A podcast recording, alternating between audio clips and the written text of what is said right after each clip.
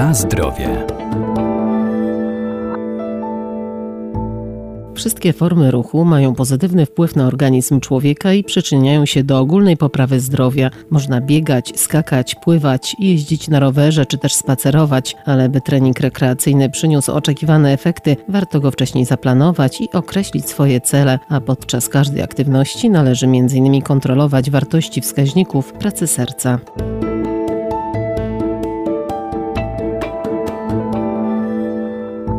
Zwykły spacer poprawia nastrój i kondycję, pozwala zyskać dodatkową energię i zrzucić zbędne kilogramy. Jazda na rowerze hartuje, systematyczne bieganie wzmacnia serce i układ krążenia, zaś Nordic Walking może uaktywnić mięśnie całego ciała, a wszelka aktywność fizyczna to także lepsza ogólna sprawność. Brak aktywności fizycznej jest przyczyną wielu groźnych chorób, m.in. układu sercowo-naczyniowego, oddechowego, układu nerwowego i kostnego. Dr Krzysztof Krawczyk, Centrum Kultury Fizycznej UMCS w Lublinie. Także wydatkowanie energii podczas aktywności fizycznej jest niezmiernie istotne dla naszego zdrowia. Poprawia wskaźniki zdrowia, takie jak wydolność tlenową, określaną wskaźnikiem VO2 max, czyli zdolnością do maksymalnego zużywania tlenu przez człowieka, zwalnia spoczynkowy rytm serca, obniża ciśnienie, wzmacnia kościec, zapobiega osteoporozie w ten sposób.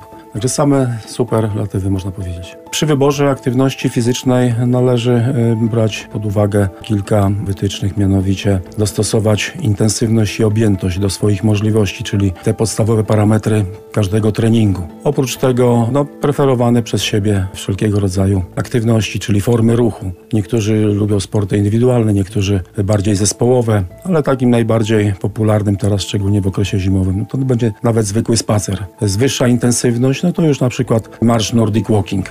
Jeżeli ktoś lubi biegać, no to jak najbardziej bieganie jest też w okresie zimowym jak najbardziej zalecane. Sporty halowe, pływanie, tenis, badminton, ćwiczenia na siłowni. Jeżeli ktoś aktywność fizyczną uprawia przez cały tydzień, to przynajmniej te dwa treningi powinny być skierowane na trening siły mięśniowej, tak żeby mięśnie posturalne, te, które szczególnie stabilizują kręgosłup, miednicę, zabezpieczają też stawy biodrowy, kolanowy przed urazami, wzmocnić. Na zdrowie.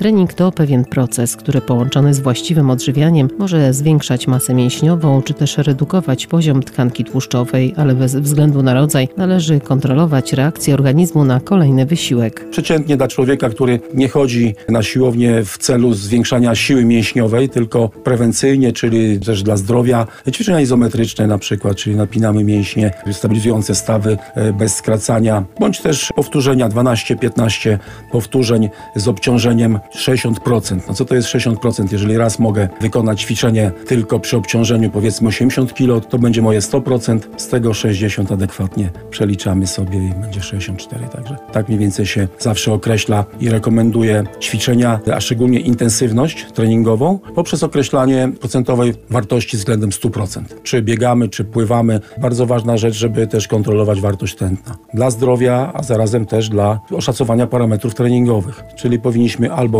e, dokonywać samokontroli na tętnicy szyjnej, albo najlepiej stosować sobie urządzenie elektroniczne, które nam w każdej chwili online e, wskazuje, jaką mamy wartość tętna i nie należy przekraczać w celach zdrowotnych wartości maksymalnej, którą wylicza się dla dorosłego człowieka ze wzoru 220 minus wiek, czyli dla 20-latka będzie to maksimum 200, z tego na przykład 75% adekwatnie 150, jeżeli chcemy mówić o 60%, 120, a według WHO taka rekreacyjna intensywność treningowa to jest wartość tętna około 130 uderzeń na minutę. Odpowiedzią organizmu fizjologiczną na intensywność treningową, na obciążenie jest wartość tętna. I dla zdrowia, osiągania celów treningowych powinniśmy zawsze wartość tętna kontrolować, czyli jednym słowem kontrolować intensywność. Bo nie sztuką jest trenować, tylko sztuką jest trenować w pewnym celu. Czyli stawiamy sobie konkretne założenie treningowe i później dobieramy metodę treningową, tak żeby ta metoda doprowadziła nas na końcu do celu. Ale żeby realizować, to musimy stosować monitoring, ewaluację, czyli cały czas podglądać, jak nasz organizm reaguje na wysiłek.